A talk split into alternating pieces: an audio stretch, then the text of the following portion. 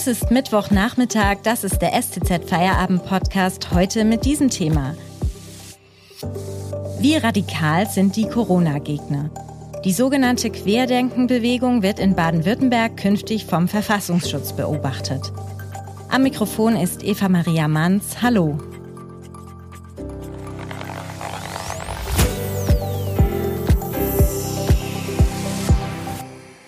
Die Gruppe Querdenken 711 hier in Stuttgart gegründet, geht seit Monaten gegen die Corona-Einschränkungen auf die Straße.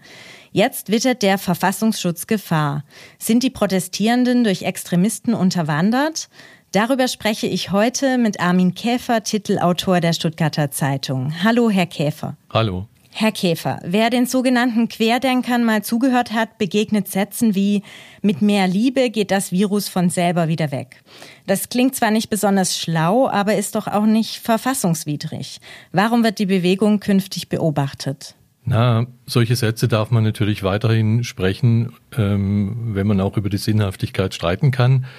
Ähm, beobachtet wird auch nicht die komplette Bewegung, also jeder einzelne Demonstrant, der ähm, sich äh, zu einer Protestaktion hinbewegt, sondern beobachtet werden die Veranstalter, einzelne Akteure, diejenigen, die diese Demonstrationen organisieren. Wie viele sind das dann ungefähr? Da geht es laut Verfassungsschutz um eine niedrige zweistellige Zahl, also 10, 15, 20. Und welche konkreten Erkenntnisse oder Beobachtungen über diese Gruppe haben den Verfassungsschutz jetzt zu dieser ähm, Konsequenz gebracht?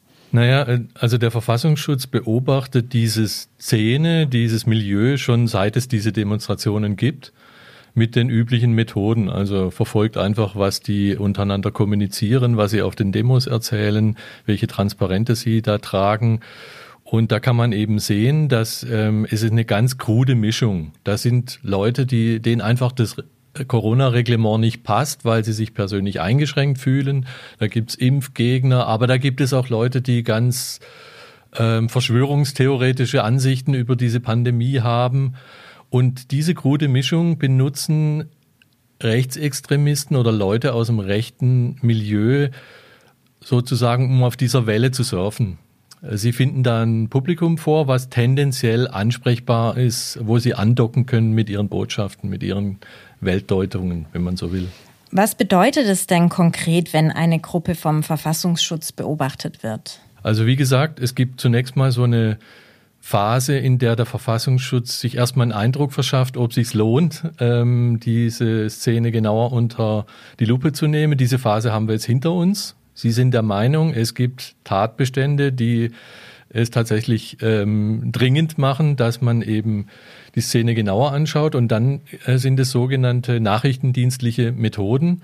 Das fängt an bei Telefonüberwachung, Internet, Überwachung von Internetkommunikation, ähm, Einschleusen von V-Männern, äh, solchen Dingen. Aber jede einzelne dieser Maßnahmen müsste richterlich genehmigt werden. Schon allein das spricht gegen jetzt eine Massenüberwachung. Weil in jedem Fall müsste man einen Antrag stellen, ein Richter darf darüber befinden, ob sich die Maßnahme gegen eine Person oder wenige Personen, ob die le äh, legitim ist. Und wie will man anhand dieser Maßnahmen dann verhindern, dass diese extremistischen Tendenzen dort immer mehr um sich greifen? Naja, zum einen äh, zwingt man ja natürlich damit jeden einzelnen Demonstrationsteilnehmer, sich zu überlegen, ob, man, ob er sich mit extremistischen Leuten gemein machen möchte. Mit Neonazis, mit Rechtsextremisten, mit diesen sogenannten Reichsbürgern, die ja die Existenz unseres Staates leugnen. Also jeder Einzelne muss sich jetzt fragen, möchte ich mich neben solche Leute stellen? Und damit auch so ein bisschen ähm, zu denen gerechnet werden. Das ist das eine. Das andere ist, dass man am Ende der Beobachtung natürlich zum Schluss kommen könnte, dass man so eine Organisation verbietet und dass auch äh, strafrechtliche Konsequenzen daraus zu ziehen sind. Auch die Innenministerkonferenz will sich an diesem Donnerstag mit der Protestbewegung befassen. Darüber sprechen wir gleich nach der Werbung. Wenn Ihnen dieser Podcast gefällt, denken Sie bitte daran, ihn auf Spotify oder iTunes zu abonnieren. Mehr Daten, Analysen und Hintergründe gibt es mit dem SCZ Plus Abo für 9,90 Euro im Monat. Damit könnten Sie zum Beispiel lesen. Kretschmann ruft die Baden-Württemberger dazu auf, sich impfen zu lassen. Im Interview mit meinem Kollegen Rainer Ruf hat der Ministerpräsident auch eine Botschaft an die Skeptiker. Den Link zum Text finden Sie in der Podcast-Beschreibung. Unterstützen Sie Journalismus aus der Region für die Region. Dankeschön. Herr Käfer, bei der Innenministerkonferenz an diesem Donnerstag soll es auch um die Querdenkenbewegung gehen. Ziehen die anderen Länder jetzt nach? Also Baden-Württemberg ist jetzt ähm, hat eine Vorreiterrolle, aber auch deshalb, weil dieses diese Organisation Querdenken ja seine Heimat in Baden-Württemberg in Stuttgart hat. Ähm, aber diese, ähm, dieses Milieu ist längst bundesweit vernetzt, was man auch an einschlägigen Treffen erkennen kann. Da gab es erst vor kurzem eines in Thüringen, ähm, wo Reichsbürger, Rechtsextreme sich mit Herrn Ballweg, also dem Vorsitzenden dieser Querdenker, getroffen haben.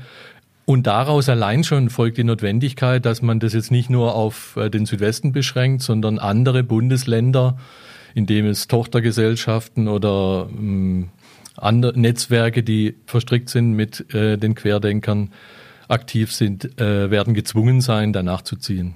Impfgegner, rechtsextreme Anthroposophen und besorgte Bürger. Gab es historisch betrachtet denn Ihrer Einschätzung nach je zuvor so eine heterogene Protestbewegung?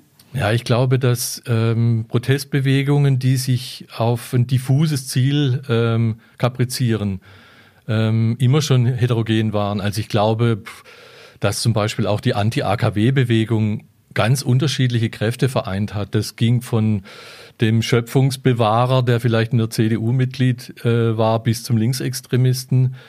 Ähm, und auch die Protestbewegung gegen die Flüchtlingspolitik äh, war auch am Anfang sehr diffus. Da gab es auch Leute aus der SPD, die da Vorbehalte hatten und bis hin eben ins rechtsextremistische Lager.